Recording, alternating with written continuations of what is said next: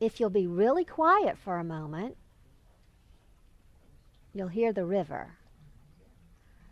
I've brought you to the Chebar River, and it's in your many Bibles. It says C H E B A R. I believe that is a hard K, like Chesed. Uh, Chebar, Chebar. Some Bibles say K E B A R. yeah, Chebar. So we will see that Ezekiel receives the word of the Lord when he is by the river Chebar in Babylonia. And I will talk about when he is taken captive into the Babylon, Babylonian area in a little bit. This will be the fourth teaching for me of the book of Ezekiel. And the book of Ezekiel is very special to me. God has used it in my life in a variety of ways. So it's just, it's just very meaningful. I want to give you an overview of the book of Ezekiel by using a timeline and a scroll. Ezekiel was given a scroll by the Lord. This is one artist's picture of that. So I have a theme of scrolls around the room. And so the book of Ezekiel covers a lot. I had one pastor's wife tell me that when she studied through this book, it helped her like understand the whole Bible. So Ezekiel mentions things that go all the way back to the time of Adam. And it goes all the way to the future millennial kingdom. It doesn't take us into the new heavens and the new earth time period, but that's the whole thing of history and future is on the scroll. So, regarding the time of Adam, in Ezekiel 36 35, the Lord says, This land, he's referring to Israel, this is the promise of what he's going to do. This land has become like the Garden of Eden. So Ezekiel knew what Genesis said about the Garden of Eden, and they were. This is part of the promise of what God is going to do for the nation of Israel. Noah himself is mentioned in this book. I didn't put that verse up there. And then um, the Abrahamic covenant is referred to many times. Genesis 12:3 says, "I will bless those who bless you and curse those who curse you." God said that to Abraham, but it also applies to the nation that was created through Abraham, the nation of Israel. And in Ezekiel 25 through 32, that's a big chunk of chapters, and I love that Ezekiel is so organized. He these are chapters of judgment against nations around Israel, and they are going to be judged Ammon, Moab, Edom, Philistia, Tyre, Egypt. They're judged because they are rejoicing and they're attacking when Israel is being attacked. And that was the wrong thing to do. They weren't blessing, they were cursing. Joseph was in Egypt, and Israel was developed as a nation in Egypt. And Ezekiel 23 3 refers back to that time period. And the Lord says, They committed harlotry in Egypt. So even back then, Israel was uh, worshiping idols and not seeking the Lord the way they should. Moses was leading the Israelites out through the Exodus and then wandering in the wilderness. Ezekiel 20 refers back to that time. The Lord says, I made them go out of the land and brought them into the land um, oh, into the wilderness, I gave them my statutes and showed them my judgments. This is the time of the Ten Commandments. Looking back, God says, I told you what is required of you. Joshua led the Israelites into Canaan, the conquest of Canaan. This time is referred back to in Ezekiel 16:1. Ezekiel chapter 16 is a long chapter and it is a story of Israel as a woman who was born and then how she grew up and lived and behaved.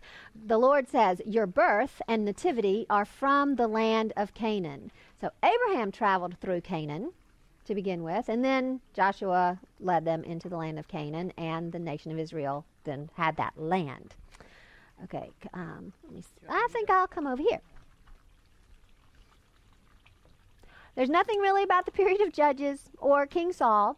Saul began around the 1000 BC time, and the years that I have noted on this timeline are what I found as I was studying the years going back in history and putting the exact year is is um, is challenging, and different people have different dates. They're off by a year or two here or there. So the years that I've got on your calendar are the years and times that I'm used to seeing as the date.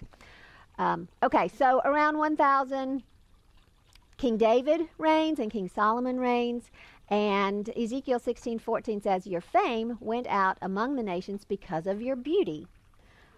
Under Solomon's reign, he was very wealthy. Israel was respected and gifts were brought to Solomon, so it refers back to that time. After Solomon, the kingdom is divided into the northern kingdom and the southern kingdom. There were good kings and bad kings. Ezekiel 16, we're still in that chapter, says, You played the harlot, building shrines, high places, and worshiping idols.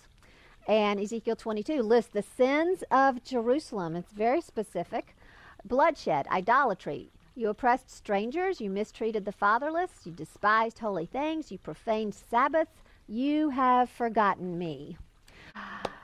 609. We've gone from a 1,000 to the 600s now. 609. King Jehoahaz reigns for three months, and King Jehoiakim reigns nine years. And those are two J kings, and there's another one coming. Nebuchadnezzar invades Judah and takes his first group of captives in 606. Daniel is among the first group of captives that is taken into the Babylonian era uh, area. And this is the beginning of the 70 years of exile of Israel when Daniel is taken 606, the first captivity what happens next? Nebuchadnezzar attacks Jerusalem and takes his second group of captives. And at this time, he takes King Jehoiachin, which is a different J, and he's about 18 years old. And he takes Ezekiel in this second group and 10,000 cap 10,000 other Israelites. And then Nebuchadnezzar crowns Mattaniah as the king over Israel, and he changes his name to Zedekiah why? I mean, there's just enough names for us to keep track of. We got to change one. But um, that's 598. Let me just do this a little bit. Just tighten it up there. Okay, great, great, great. So 598. Five years after Ezekiel is taken captive, 593, he says at the beginning of his book, Ezekiel chapter 1, verse 2, in the fifth year, so it's the fifth year of Ezekiel's captivity. Fifth year, fourth month, fifth day, Ezekiel sees the glory of the Lord and he's called as prophet. So he's been, I just can't imagine the grief and misery he's been experiencing out of Israel in the area of the river Chebar. And the Lord comes and shows himself and shows his glory and calls him and gives him this message and tells him what he's going to have to do. 592 BC, Ezekiel chapter 8. This is the sixth year. So one year later from the first vision, Ezekiel sees the glory of the Lord again, vision of idolatry in Jerusalem and the temple, and he sees the glory of the Lord depart the temple, depart from Jerusalem. I don't know that that means that that's the date or time that the glory of the Lord departed the temple. I'll see if I can do some research, but I don't think we really know when that exactly happened. Next year, 591 BC, Ezekiel chapter 20 says, In the seventh year, fifth month, tenth day, elders of Israel come to Ezekiel to inquire of the Lord. Where these elders of Israel come from? They're part of this Daniel noble princes and then these 10,000 others. So these are the Israelites who are in captivity already around, and the Lord is giving his message to those who are in this area of Babylon. There are still lots of people back in Israel. So that's not who Ezekiel's talking to. He's talking to those who are with him the Lord's talking to those who are with him. 588, Ezekiel chapter 24 says, In the ninth year, tenth month, tenth day, this very day, the king of Babylon started his siege against Jerusalem. So, Nebuchadnezzar had already been twice. He'd already taken captives twice, but now he comes and he is going to build siege works and surround Jerusalem. He wants to starve them out, he wants to weaken them, distress them, and that will make his taking of the city easier when they are in a weak state. So Ezekiel is told today. It has happened today. So in chapter 24, we have that record. And in chapter 24, we have the information that Ezekiel's wife dies. This is one of the things that the Lord is going to allow in Ezekiel's life to use as an illustration, as a demonstration. Ezekiel is going to be told how he is not to mourn the death of his wife. And it's an illustration of how the Lord feels about Jerusalem. Jerusalem is precious in the sight of the Lord. And they're going to be destroyed, demolished. His temple is going to be burned down. And it has to happen. So while it's meaningful to the Lord, it's judgment. And we will see in an earlier chapter 7, my I will not spare, I will not have pity. So um, I'm not saying the Lord doesn't care, but it has to happen because of their behavior. And Ezekiel has to demonstrate the Lord's emotion and not mourn when his wife dies. And I just, as I think about it, like, wow, this may be the hardest thing that Ezekiel was called to do. There is so much strange prophetic illustration that the Lord is going to require of Ezekiel. It all is hard, but this may be the hardest thing. 587 this is the 11th year of captivity, and my, my, my lists are out of order. So, also in the 10th year, Ezekiel t- chapter 29. Um, so, in the 10th year and the 11th year, Ezekiel receives proclamations against Egypt and proclamations against Tyre. This comes at a very specific and particular point in time. He receives this message after Jerusalem, the siege has begun against Jerusalem. Why would Israel need to know that the Lord is going to judge Egypt? Israel's always been talking about going back to Egypt and looking to Egypt for help. So now Nebuchadnezzar is besieging Jerusalem. He's going to destroy Jerusalem, and Israel wants to get help from Egypt. But the Lord's going to judge Egypt. So that is a message in a way of like, don't go back to Egypt. All right, over here, where it might be hard to see on the screen for the Zoomers, it says Tisha B'Av. This is the ninth day of the fourth month. This is the year 586. This is like the date that I know, 586 BC, as the date that Jerusalem was destroyed. And Tisha B'Av is a very specific day. It is in the records, it's a historical fact that that is the day that Nebuchadnezzar destroys Jerusalem in like full and, and breaks in and starts burning the temple down. And from that time, he takes Jerusalem, uh, Judah, the southern kingdom of Judah, like all the people, captive to Babylon. And when I say Babylon, still it's the area. I'm not saying they all went to the city of Babylon. Uh, he takes King Zedekiah to Babylon. He thought he would escape, but he was not able to do that. He takes the furnishings of the temple to Babylon.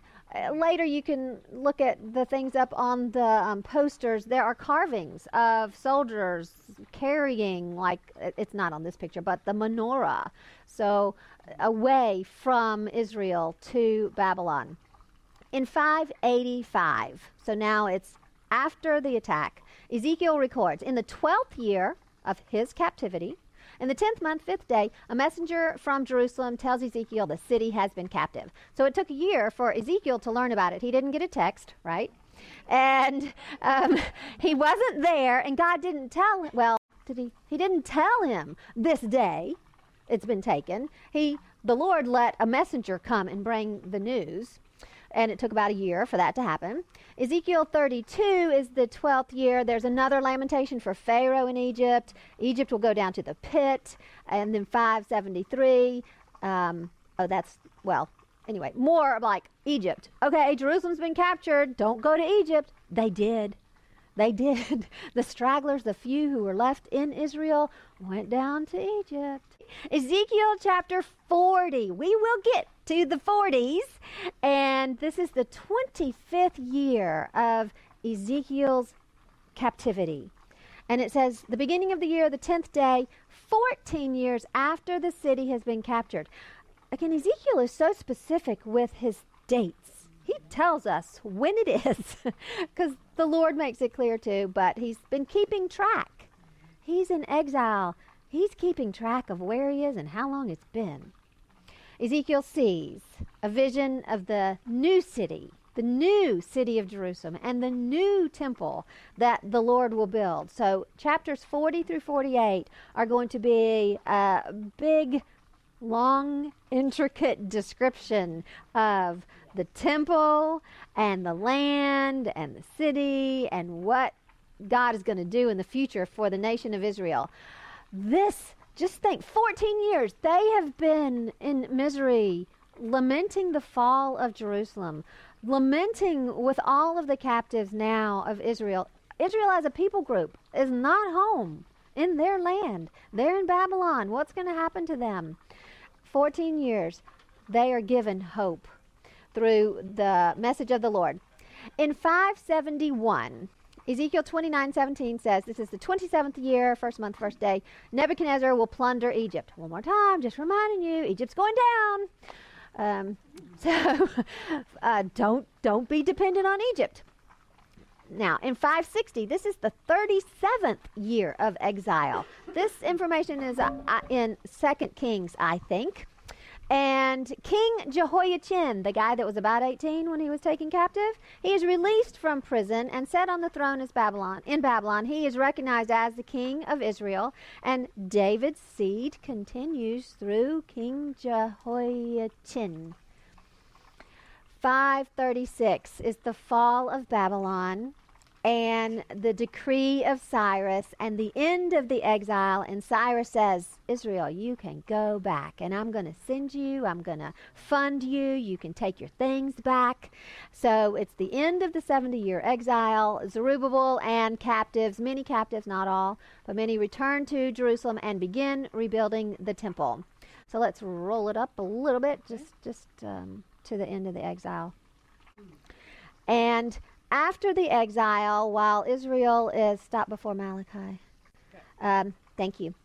And uh, Malachi is the last prophet of the Old Testament that we have on record. He is the last one to speak the words of the Lord to the nation of Israel. And after those words, there are 400 years of silence until Jesus is born. The Word of God now speaks through the person of Jesus. He is the Word of God.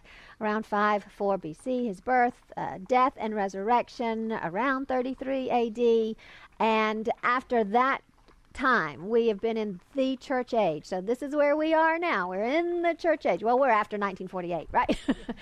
so Tisha B'Av happened again, the ninth day of the fourth month, if I've got that right, when the temple was destroyed, the temple that Herod built was destroyed by the Romans. And this was a judgment on the nation of Israel because they rejected Jesus as their Messiah. And the temple was destroyed. So at, from that point forward, from 70 AD, Israel was dispersed throughout the world, and they are still dispersed throughout the world. You may know May 14th, 1948 is a key world changing moment when Israel was created again as a nation, a true geopolitical entity recognized around the world today, and uh, back to their land. But not all Jews around the world went back to Israel. It was actually so hard for them to get back to Israel when that happened. It blows my mind. Like, why was it so hard? Why was there so much conflict uh, ag- against them coming back? But God has been bringing them back ever since. He uses all kind of events to bring back His people to the land. The war in Ukraine has been uh, uh, a catalyst for Jews in Ukraine and Russia to go back to Israel.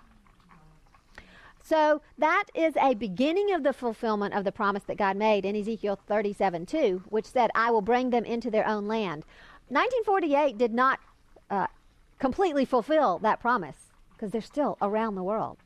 And there are, there are more Jews around the world than there are in the nation of Israel. I think I have that right. So, um, What's next on the timeline? There doesn't have to be anything in history, in Bible prophecy, nothing has to happen before rapture. there may be events that do fulfill biblical prophecy that happen before rapture, but nothing is required to happen before rapture. In Ezekiel 38 and 39, we see the description of the war of Gog. Gog is a person, and um, Magog is the territory that he is from. And I, my understanding, my reading of that and the putting it on the timeline is right after rapture, but it's very disputed. There's a lot of disagreement of where that war fits. We'll get to that in like March. So keep coming. That may be why y'all are here to hear about Ezekiel 38 and 39, but you have to wait for it. We're, we're waiting for some, some things. All right, the tribulation is sev- a seven year period, and at the end of the tribulation, where the Jews have been persecuted terribly, they are going to come to the point where they're like, we need Jesus. We realize, and this will be a national revival of Israel. They will call on Jesus. They will repent of their sins of rejecting him. They will repent of their sins individually. Salvation is an individual issue, but there will be a national revival of Israel. Have revivals. They will have life from the dead. That's what Ezekiel chapter 37 is about. Those dry bones is when God breathes his spirit of life into those dead bodies. So, right now, that's the situation of Israel. The nation of Israel, if they do not know Jesus as their Savior right now, they are they're dead bodies. They are what is depicted in Ezekiel 37. But the day is coming. Ezekiel 36, God says, I will sprinkle clean water on you. I will put a new heart in you and give you a new spirit, I will put my spirit within you and cause you to walk within my statutes. So, this is going to be the time of national revival, salvation. All Israel will be saved. Jesus will return. Jesus will reign as king on the throne in Jerusalem. The millennial temple that we're going to see described in Ezekiel 40 through 48 will be visible. We will see it It's going to be beautiful because it's going to be reflecting the holiness of the Lord. It is holy territory. And um, so Ezekiel sees that vision, and that is what I understand to be during the millennial kingdom of 1,000 years, where Jesus is reigning on earth in person to people who are mortals just like you you won't be mortals then. You will be in your glorified bodies and serving those mortals. And Ezekiel 40, 40 through 8 talks about sacrifices and festivals that are reinstated. And the way the book ends is that the glory of the Lord came into the temple. And the name of the city from that day shall be Jehovah Shammah. Um, the Lord is there. So Ezekiel sees the glory of the Lord like the awe inspiring, overwhelming, indescribable. We don't have words for it. Uh, the glory of the Lord, he sees that three different times for sure, maybe a little bit more, I can't remember. He sees it at the beginning. Where is he when he sees it? He's at the River Chebar in Babylon. At, by the end of the book, the story is the glory of the Lord is back in Israel. Israel has a future, Israel has hope. And God is going to be faithful to his word. So, how encouraging is that?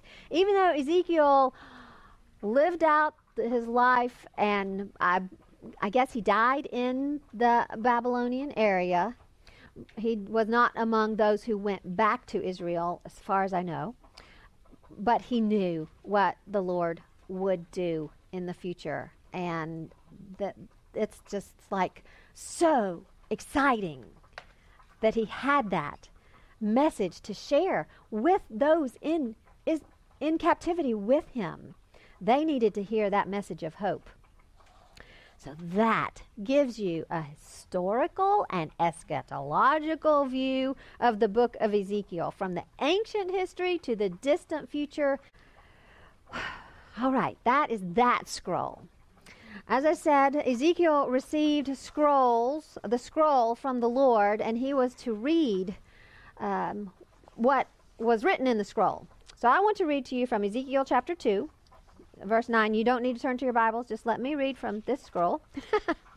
and he says, Now when I looked, there was a hand stretched out to me. And behold, a scroll of a book was in it. Then he spread it before me, and there was writing on the inside and on the outside, and written on it were lamentations and mourning and woe. Moreover, he said to me, Son of man, eat what you find. Eat this scroll, and go, speak to the house of Israel. So I opened my mouth, and he caused me to eat that scroll. He said to me, Son of man, feed your stomach and fill your belly with this scroll I am giving to you. So I ate it, and it was sweet, like honey in my mouth. The scroll that was full of lamentations and mourning and woe. It's very, it's a sobering message. It was hard for Ezekiel to receive it. It impacted him emotionally. You will read about that. But he did take this word of the Lord, and it was sweet like honey in his mouth. So God's word is what we need. It is a sweet message to us, even if it is hard truth. It's what we need to hear. So I hope that we'll be able to remember that as we are studying through the the hard messages of prophecy that we will come across. Because he received the scroll, with the words of the Lord and the, um, understanding what He was going to do, I have scrolls by the river Chebar, and what I want to do now is ask you uh, who are close by, and, and there are about 15 of them, so I would like, I would like you ladies, some of you, to pick up a scroll, and I'm going to ask you to read it. I am going to come to you with a microphone and have you read it. And the word of the Lord about His glory fire engulfing itself, four living creatures, wheels within wheels, the likeness of a throne, and on it the appearance of a man high above it. Like the appearance of a rainbow in a cloud, so was the appearance of the brightness all around it. This was the appearance of the glory of the Lord by the river Chebar, Ezekiel 1. In the vision of the temple in Jerusalem, the glory of the Lord departed from the threshold of the temple. Ezekiel 10:18.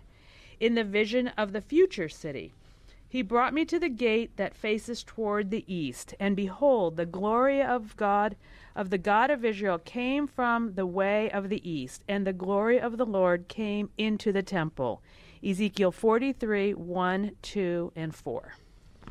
When you read the glory of the Lord in the book of Ezekiel, you're going to see it's talking about what he saw in chapter 1 and you're hopefully going to get uh, just let the lord lead your imagination when you're reading that this week don't look at any pictures or anything just just read chapter 1 i'm going to show you some pictures next week and help you just imagine some things but um, read it first for yourself and then throughout the book of ezekiel the glory of the lord is a very specific manifestation of the presence of the Lord to him. All right, here we go. The word of the Lord about his holiness. Therefore say to the house of Israel, Thus says the Lord God, I do not do this for your sake, O house of Israel, but for my holy name's sake, which you have profaned among the nations wherever you went.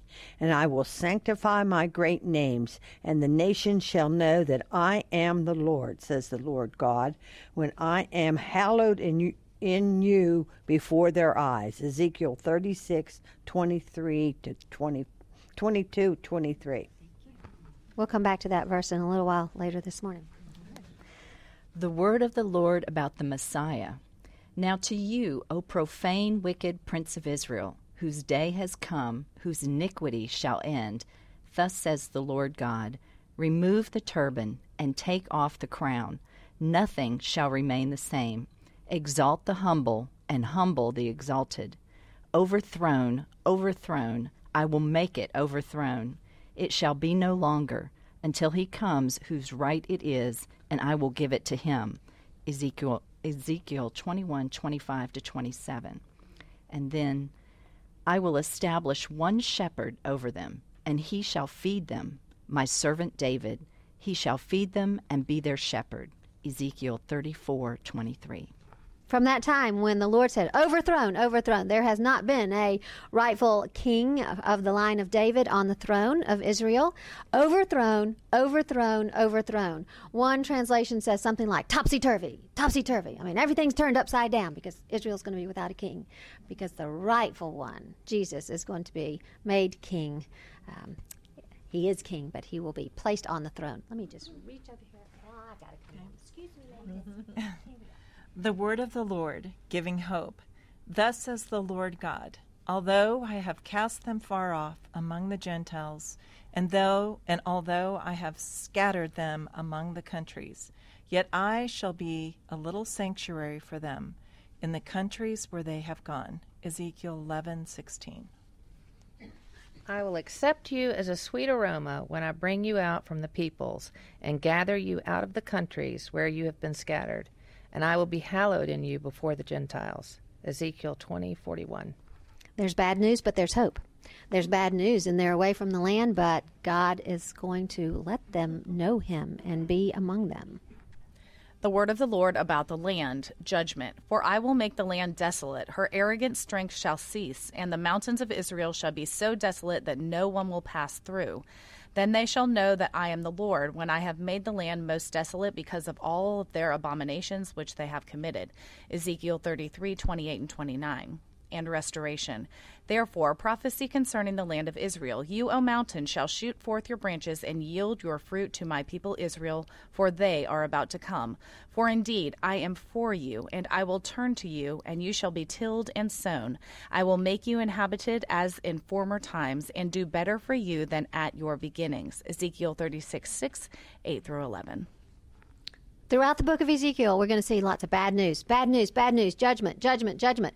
But promise, hope, good news, good news. The good news is so much better than the bad news. So just keep that in mind as you're studying through the bad news parts. There is good news coming. The word of the Lord about his sovereignty. Son of man, turn toward Sidon and prophesy against it. Say, This is what the sovereign Lord says. Look, I am against you, Sidon, and I will magnify myself in your midst. Then they will know that I am the Lord when I execute judgments on her and reveal my sovereign power in her. Ezekiel 28 21 through 22. Thank you. Judgment against Sidon. The word of the Lord about a new city and a new temple. In the visions of God, he took me into the Lord of Israel and set me on a very high mountain. On it, toward the south, was something like the structure of a city now there was a wall all around the outside of the temple. Ezekiel 40, verses 2, 4, and 5. We're going to want to be architects and interior designers and all that kind of thing when we start reading about the temple. The word of the Lord pronounces judgment. My eye will not spare, nor will I have pity. I will repay you according to your ways. Ezekiel 7 9. I will judge you, O house of Israel, every one according to his ways. Ezekiel 18:30. Can your heart endure, or can your hands remain strong in the days when I shall deal with you? I, the Lord, have spoken and will do it. I will scatter you among the nations, disperse you throughout countries, and remove your filthiness completely from you. Ezekiel 22:14. There's such bad news there. I remember Ezekiel chapter 7 studying it. It's sobering. And uh, yet, at the end, I will remove your filthiness from you. God has a purpose in what He's doing. He has a purpose in these hard times and in His judgment. It's it's disciplinary. It's to teach us things. Good morning. Good morning. The word of the Lord about the Holy Spirit.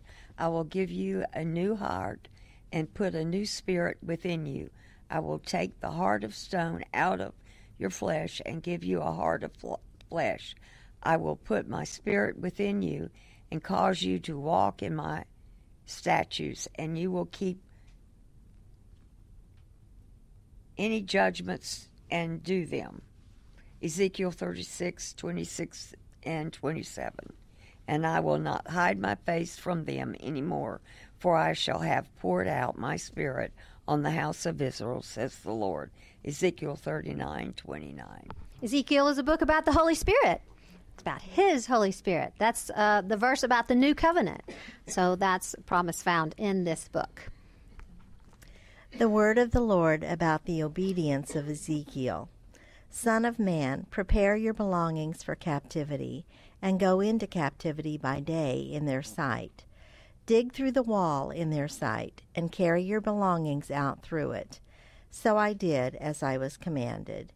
Ezekiel 12, verses 3, 5, and 7. Ezekiel is an obedient servant. He does what he's commanded, and that phrase will show up. And that um, is the example to us. And I want to be obedient like Ezekiel was obedient. I don't really want God to tell me to do some of the things that He told Ezekiel to do, but I want to be obedient to what He tells me to do. I think this is a really good news.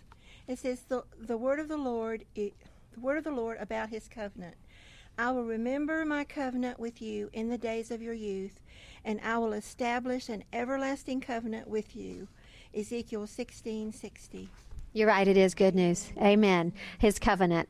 And he is faithful to what he had promised. So The word of the Lord about the sins of Israel. Son of man, when a land sins against me, my persistent unfaithfulness, I will stretch out my hand against it, and I will cut off its supply of bread. I will send famine on it, and cut off man and beast from it. Ezekiel fourteen thirteen. Your, er, you erected your shrine at the head of every road, and you built your high place in every street. Ezekiel sixteen thirty one. Yuck. so they're in trouble. There's the facts. This is what you did. Here's why you're having judgment upon you. The word of the Lord about the sons of Zadok, the priests, the sons of Zadok, who kept charge of my sanctuary when the children of Israel went astray from me. They shall come near me to minister to me. They shall enter my sanctuary. They shall come near my table to minister to me, and they shall keep my charge. Ezekiel 44 15 to 16. I hope y'all will get to know and remember the name Zadok and the man and his reputation and his obedience.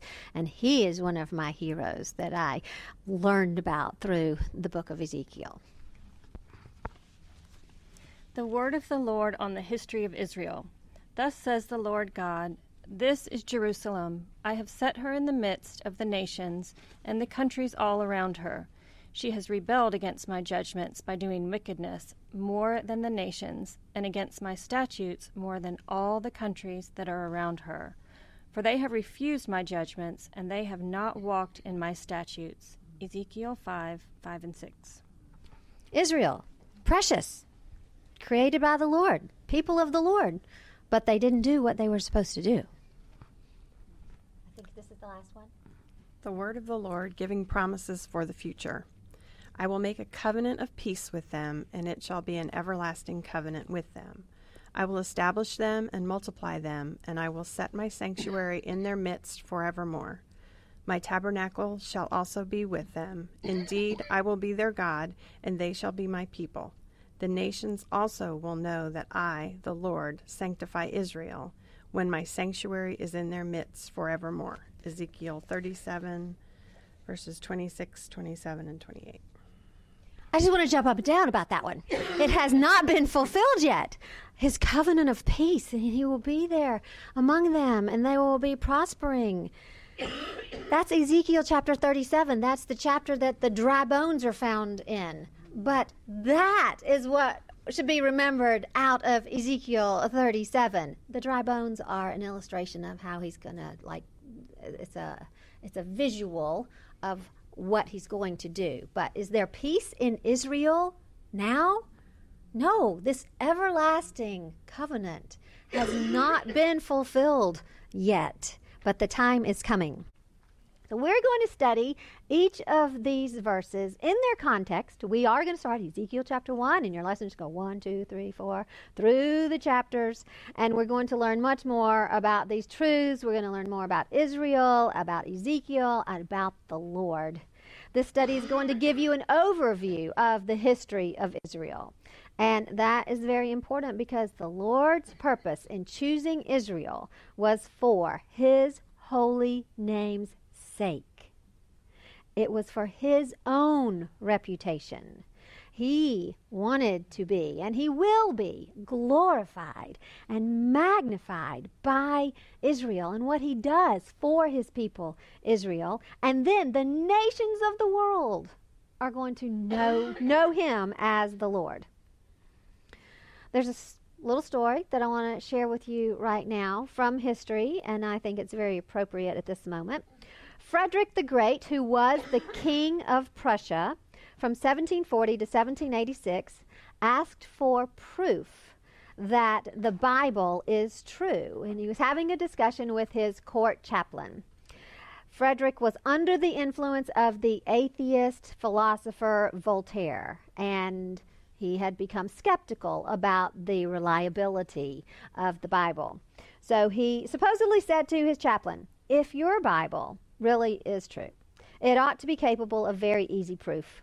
So often, when I've asked for proof of the inspiration of the Bible, I've been given some large tome that I've never, I neither have the time nor desire to read. If your Bible is really from God, you should be able to demonstrate the fact simply. Give me proof for the inspiration of the Bible in a word. Is it true? How do you know it's true? Just think about what you might have said. What's one word to prove the reliability of the Bible? So, about the chaplain, it says, perhaps he was equipped to offer a profound explanation for the king to consider, but he resorted to what was plain and obvious something all the world could see. Your Majesty, it is possible for me to answer your request literally, the chaplain replied. I can give you proof for the Bible in one word. Amazed, the king asked, What is this magic word that carries such a weight of proof? Israel, the chaplain said. And Frederick the Great of Prussia responded only with silence. Why is it important for us as Christians in the church age to know about Israel, to know that God has plans for Israel?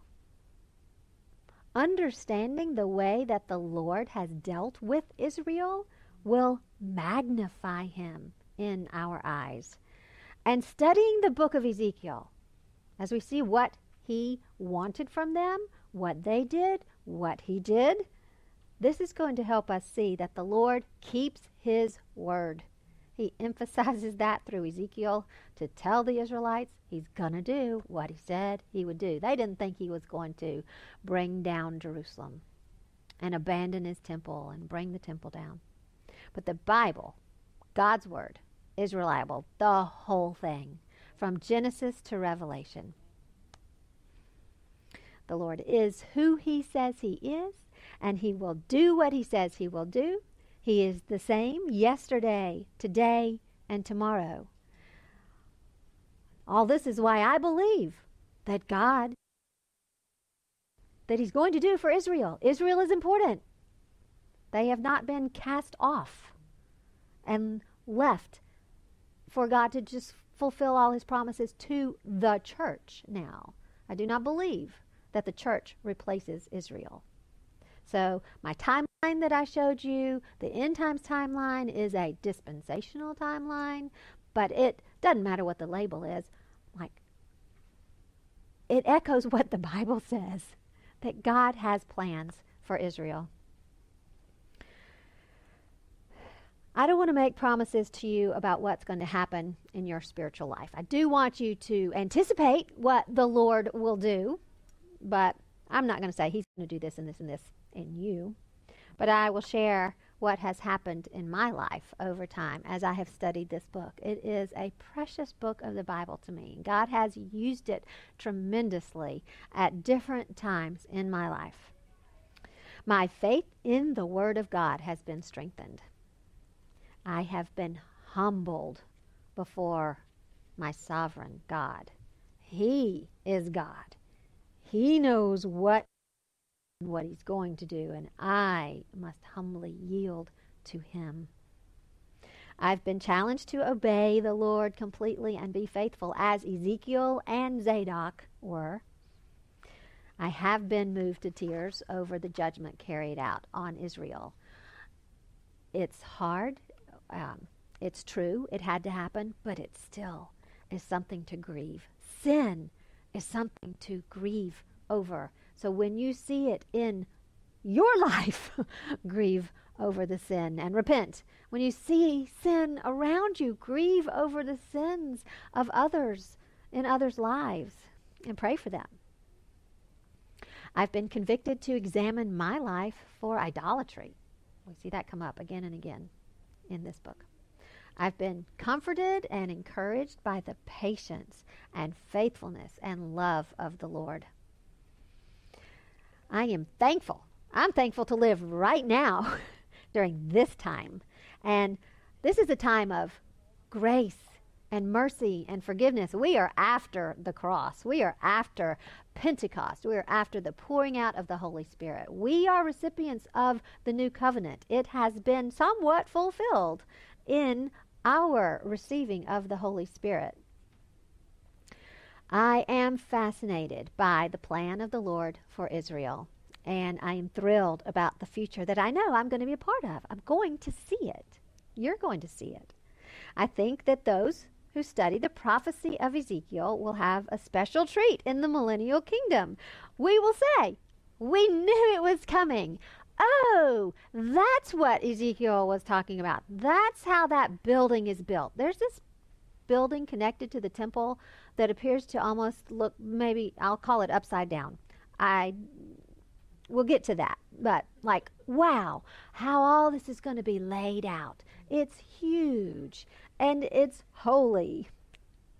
While the phrase that you may know the Lord is going to be in your face every day you pick up your workbook. That's a good thing. This is repeated throughout the book of Ezekiel. It is our desire in the study that you may know the Lord. I think the one verse that is the most critical of the whole book, this is to me, Ezekiel 36 22. Thus says the Lord, I do not do this for your sake, O house of Israel, but for my holy name's sake, which you have profaned among the nations.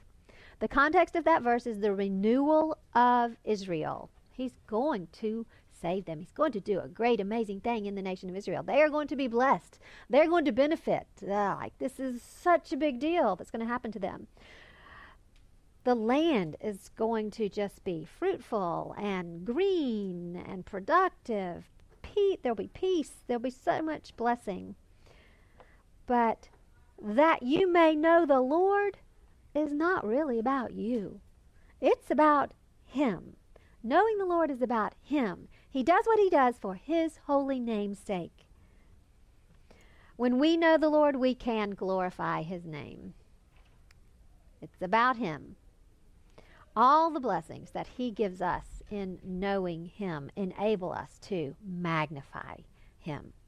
So let your interaction with the Lord show up in your life and on your face and as you're out and about and when you're driving and when you're in the checkout line and when you're mingling with others. Smile! Why are you smiling? Because you know the Lord, because you have peace, because you have hope. They might ask you why you're smiling. Why are you having a good day? Let them know.